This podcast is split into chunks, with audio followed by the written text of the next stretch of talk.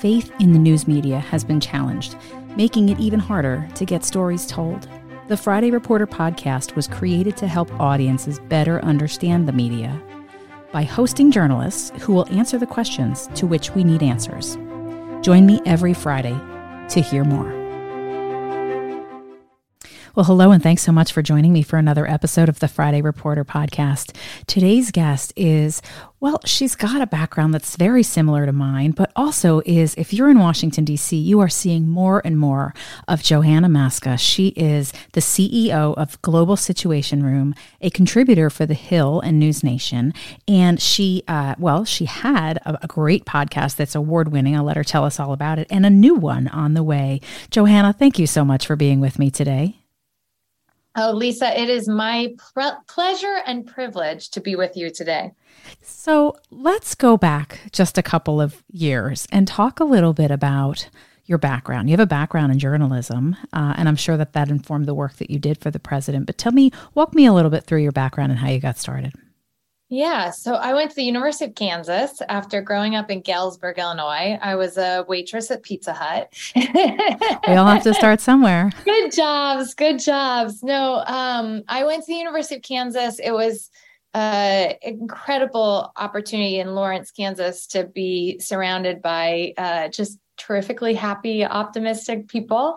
And uh, I was a journalism student, and I was part of the um, uh, student newspaper. I was part of student politics, and then I was part of the student newspaper. Um, I was opinion editor and uh, certainly had some opinions. I was actually thinking, Lisa, I, I really want to write a letter to my younger self because right. I'd have some things to say to my younger self about all of my opinions but uh, that is why I went into politics. I actually um, had met Gloria Steinem when she came to the University of Kansas to talk. And uh, my mom and aunts and I went to wine with her. It was my 21st birthday. Oh, wow. And I was picking her brain, and she was just um, an incredible force. I mean, she said things Lisa, like there was a baby crying in the audience, and she said, It's okay. That's what they're supposed to do. Like, you're okay. You can stay in the audience. Mm-hmm. And it was just um, a, a female presence of kindness and compassion. So I uh, did a summer uh, institute program with her uh, and the work that she was doing, and then went back to the University of Kansas was involved in some efforts in the Midwest that she was involved in. Then I ended up working for Kathleen Sebelius. Um, Kathleen Sebelius, uh, of course, is uh, the former governor of Kansas, uh, a female uh, Democrat um, who had actually been married to a Republican, uh, the son of a big Republican name in Kansas. Yeah. Um, and so worked with her. Uh, I was part of we were just actually reliving like our group in politics in Kansas and Democrats. We were the Donkey Ballers softball team. now you're getting like some real good resumes. I but love no, it. I was involved in really the state level. So I moved to Iowa actually for my husband. Um, I got married uh, at 25 years old. So my husband and I had met uh, my senior year in college, and um, he was my editor at the University of Kansas. Oh, cool. And so we moved up to Iowa for his job for the Associated Press, and then stayed there for the.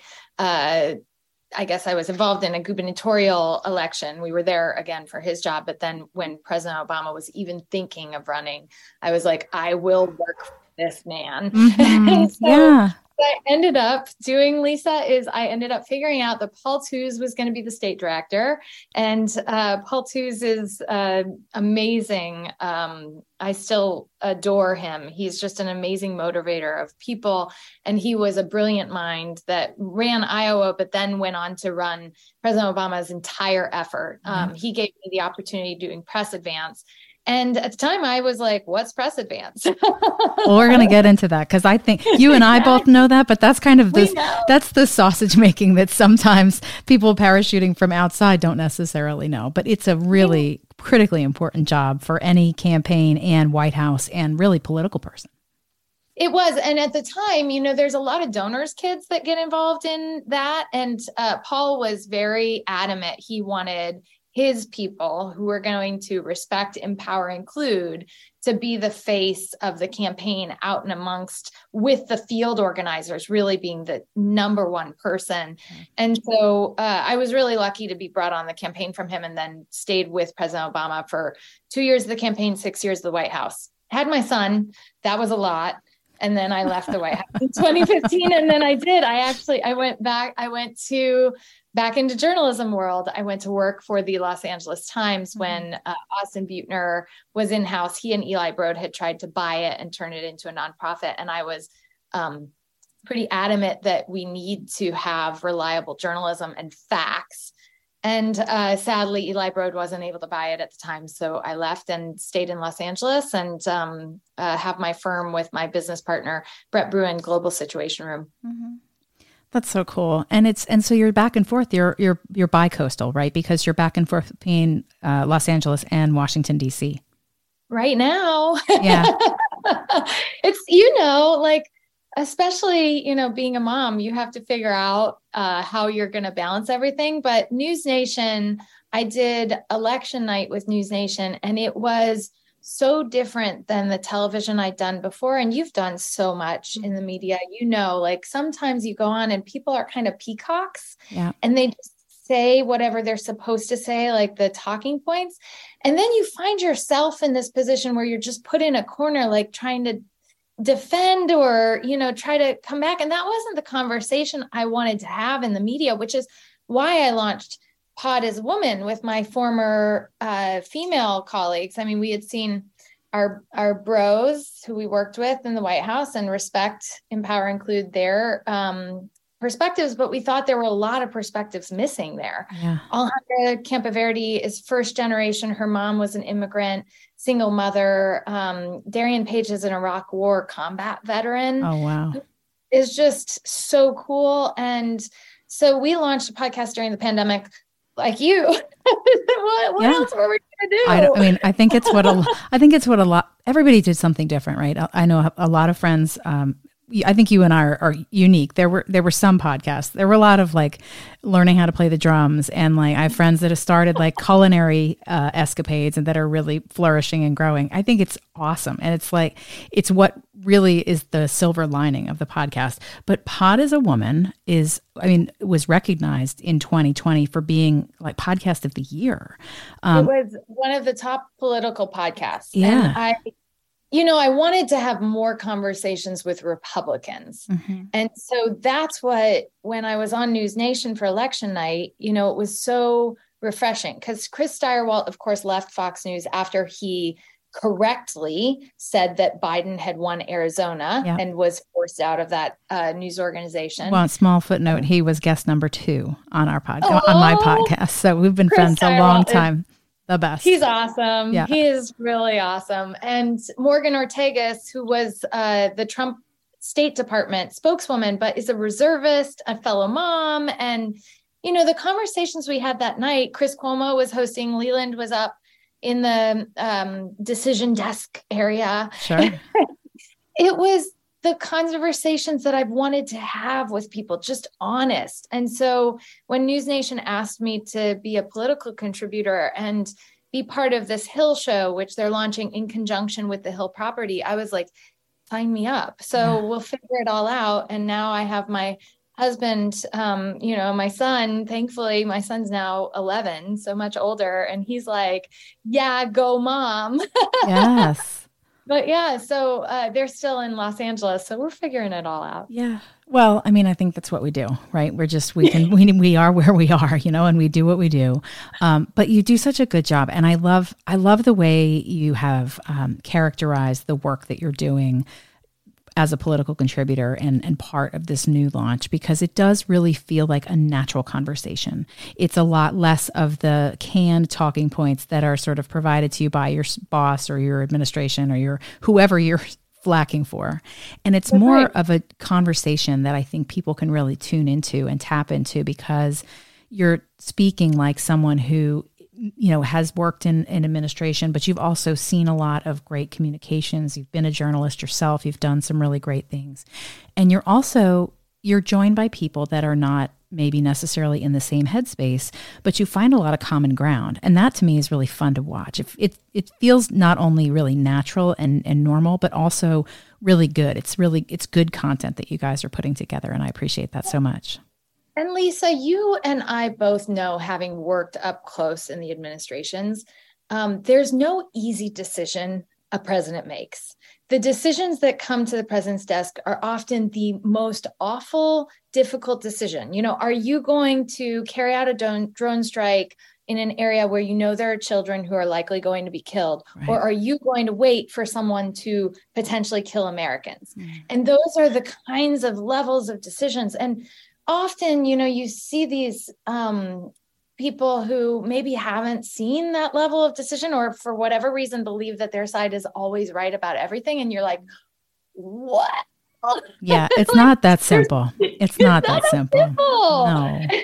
And the problem is you know the freedoms that we take for granted you know i want my child to have the same incredible opportunity that i've had to live the American dream. And I really believe that it is still possible. And um, you know, we need to get people pathways, whether it's going into the military, serving the country, getting, you know, the opportunity in college, and then getting the connections you need to be the best version of yourself. But I want that dream preserved for so many generations beyond us. And when we tear down our institutions for political gain, which is what I see a lot, it's like, we're tearing families apart. Yeah.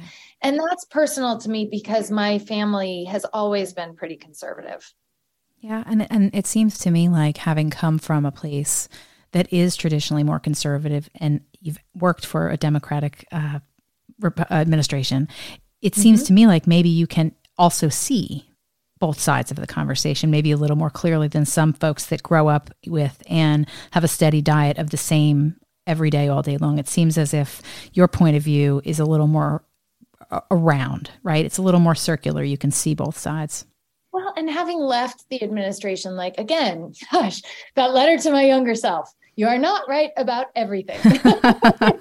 right. But you know, my my my brother, um, I remember after the administration, you know, he had been on one of those uh, cheaper healthcare plans um, and probably would have, you know, gone bankrupt if anything had happened to his family. But um, but when we passed the Affordable Care Act, he had to pay a lot of money mm-hmm. for health insurance because now health insurance was required to have all of these things.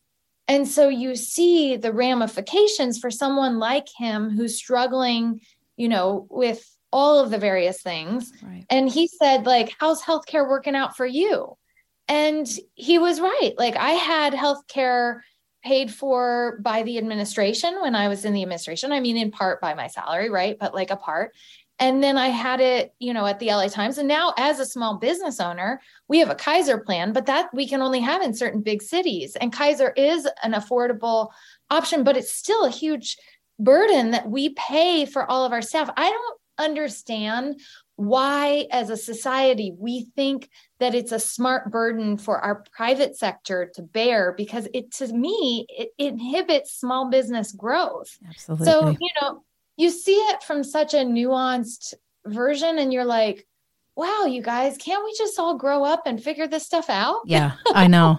and I mean, we made that joke last week. We we were uh, together on TV, and we sort of joked about the fact that comprehensive anything is like a bad word in this town anymore, right? Because we can barely walk and chew gum around here anymore. But it well, is true. I loved you being on the hill, and I can't wait for you to be on the hill more because yeah. it is. It's it's refreshing conversations, and it's true. But that's the thing. And I'm like you know, if Lisa and I can agree on some comprehensive plan, maybe we should just put it in front of if only we had our way, right? Um, and you know, I so I so I appreciate that so much about the work that you're doing there, and I love that that you you pop in and you pop out, and you're you're spending so much time. It's a value and it's an important conversation that's happening. Um, but I want you to talk to me a little bit about this new project that you're working on because I know it's launching in just a couple of maybe four days, like early next week, I think. Press Advance okay, hits. Is so, that right? Yeah, Press Advance is my new podcast. This yeah. is a solo adventure with the support of my global situation room team. We have uh, Situation Room Studios. So we, after we did Pod is a Woman, we realized podcasts. I mean, you've got a podcast. You know, it can connect in a different way with people. Mm-hmm. Um, we have this one decision podcast that we produce with Sir Richard Dearlove, who's the former chief of MI6, and Julia Macfarlane. He's more conservative. She is a international affairs journalist. They talk to all sorts of people about you know the freedoms that we take for granted and uh, the different decisions that are being made internationally mm-hmm. and why you know we should be uh, concerned or you know what we should be paying attention to. Um, so we launched that and now we're launching uh, press advance which is a political a more political podcast but the truth is the first season is entirely me having conversations with uh, people across the aisle mm-hmm. and with journalists who have covered um, the candidates and trying to get to know the candidates because i think too often we get into this cycle where the people who are already known dominate the oxygen so you've got biden you know who i joke in the podcast, we're kind of getting up there, people. Yeah. Yep. a little bit. I go a little farther, but um, but truly, like you know, we've dominated the oxygen with someone who's been in Congress since he was in his twenties, and Donald Trump, who's you know got a lot of oxygen from a television show, but has kind of a checkered past in business, and there are other people who are doing awesome things who are probably going to be the future of the Republican and the Democratic Party who don't always get the oxygen. So on this podcast, we start by talking across the aisle, both with um, I talked to Larry Hogan, who of course was considering a yeah, run. Awesome. Um, very, very popular governor yeah. of Maryland. We know um, uh, Morgan Ortagus, uh, Alyssa Farah Griffin, uh, Samantha Dravis, um, Kristen Davison, Lisa, I can't wait till we talk about. I'm talking to people who know people really well or are already supporting them. So Kristen is supporting Ron DeSantis, and we have a conversation in which we're talking about abortion in a way that, you know, I know it's very personal and very like we have very strong beliefs mm-hmm. um, on different sides of the aisle. But the question is, what should government do? Right. Balance these different beliefs. Yeah. And, um, and so I'm excited to launch it. Uh, we've got four episodes dropping next Tuesday. Oh, that's and then so we'll have more coming out uh, throughout. Oh, so that's really awesome. Excited. On the morning of August 1st, 1966, shots ring out from the observation deck of the clock tower on the University of Texas campus. It marks the infamous beginning of the modern era of mass shootings in America. You're listening to Stop the Killing podcast. Join us as we take you behind the crime scene tape to explain global mass shootings and mass attacks. I'm Sarah Ferris, but more importantly, this is Katherine Schweit, the former head of the FBI's active shooter program. I spent five years as the FBI's top executive looking for answers to the mass shooting crisis. I've been at the shooting scenes, I've traced heroic acts of bravery, and I've sat silently and listened to the heart wrenching stories from survivors. Amongst this horror, there is hope. We all hold the key to stop the killing. You just need to know how to unlock the door. Download Stop the Killing and be part of the solution. Search Stop the Killing on Apple, Spotify, and all the usual suspects.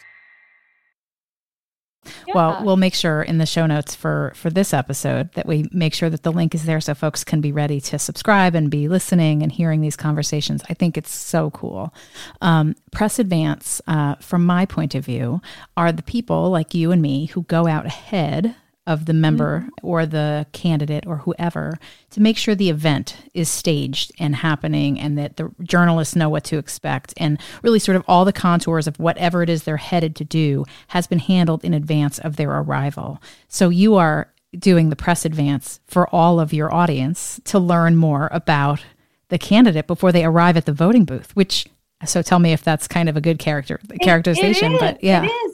Also my hope is kind of a play on words that we can press advance on this toxic moment. Ah, you know that we I love that. be well, and that we can be the leaders we've been waiting for. I think that's my biggest frustration, Lisa, is you kind of you watch all these folks and you're like, you guys, like you know better. Mm-hmm. You know, like we don't have to do this. We don't have to play this game this way.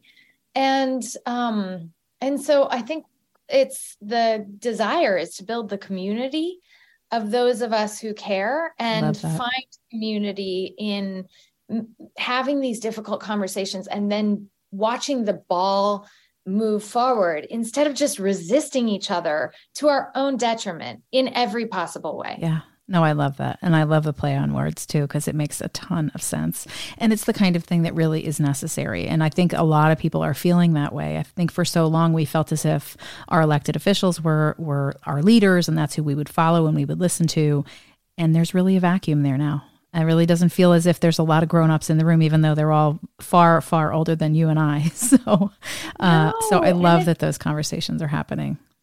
Yeah. Well, and I really I wanted the Biden administration to be that administration that was going to move forward and like hire Republicans, get the smartest people in there.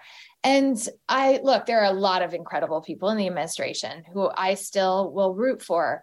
Um, but too often it's a lot of loyalists and we're not actually seeking the input of people who have a different experience and um, i i don't know who's going to ultimately be the candidates who are going to run for president and i don't know ultimately you know what all of us are going to suggest to people is the solution um, but i do know that we got to change this because working together we'd have a lot more power than being so so we're not that far apart. We just drive family apart, families apart. That's right. For political gain. That's right. And it's stupid. Yeah. No, it's to, it's so true. It's so true, and it's a conversation that needs to be happening, and in a safe space where you can have that conversation with people that aren't necessarily the same as you, that have different points of view, where you can have a conversation. I love that. I love that, and I wish you so much success with it. Oh, I'm so grateful. I mean, honestly, like living in Los Angeles, it's funny because sometimes you see that hypocrisy on both both sides. Because I was living in, I had my son in a um, LA Promise school, so one of the lowest socioeconomic schools in the state in the city, and um, so he was going to school with all the folks who are working really really hard to afford a one bedroom apartment for six kids. Mm. and um, and so you know you had these fights where of course la we have a massive homeless problem because we've got um, the aclu sued the city for the rights of the homeless to live on the streets well then you have kids who can't walk on the st- sidewalks oh, to wow. get to school yeah. because they're full of homeless encampments. And so you had some of these, you know, white liberals like going and being like, no, it's their right. Like when one of the city council members was trying to finally clean up the area. And it's like, we got to balance this out because you got these kids literally walking in the streets. Like, this is insane. This yeah. moment is insane. Mm-hmm. so, so you see it really firsthand there. And it's like, we can do better for all of our kids for those kids who are living in a you know one bedroom apartment with six family members trying to find their way to the american dream we got to do better yeah i mean there's no and for the people who are living on the streets we are not serving them also they don't have that's right of the services that they need yeah it's like what are we thinking yeah, and there ha- we have to be able to do better. And it's not we're headed in the wrong direction. And to your point, as a mom myself, it's the same. You know, you want better for your kids just like our parents wanted for us. We're in a moment right now and I believe we can transcend it, but we have to go through it. And the only way to go through it is to have those hard conversations. And it's you're absolutely right. Um, because I, I, see it here in my own community in Alexandria. You know, there's just so much that needs to be fixed and, and, and the community needs to be better served. And I know that we can do better. Uh, tell me though, as you, as you're thinking about your podcast, as you're advancing your conversation on News Nation, the or the Hill News Nation, um, as you're ha- entering into these conversations, what kinds of trends do you think um, are interesting you in terms of community as because you also consult with with clients. What kinds of yeah. are there trends? Are there new things? Are there things you're following that you think are um, either of concern or of interest for you? Politicians have found success in resistance in standing against everything. And so we're seeing that weaponized in a way where businesses are going to be attacked. Um, that's you know reminiscent of Hugo Chavez's rise in Venezuela. Mm-hmm.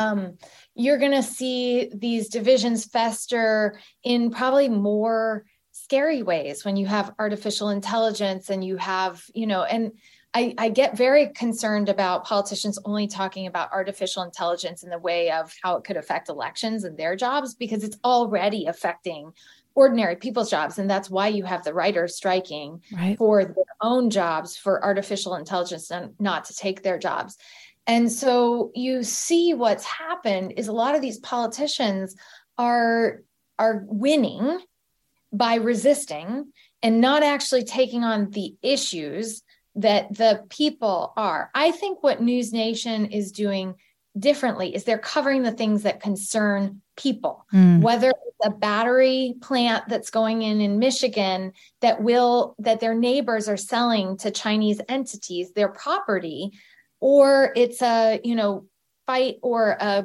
concern about you know a crash that has now led to massive pollution in an area that will affect our kids. That's the news that I'm seeing News Nation cover. And I do think that people have tired from this toxic moment. You're never going to win everybody. But I think the vast majority of us just want people to work on the things that matter for Americans. Yeah.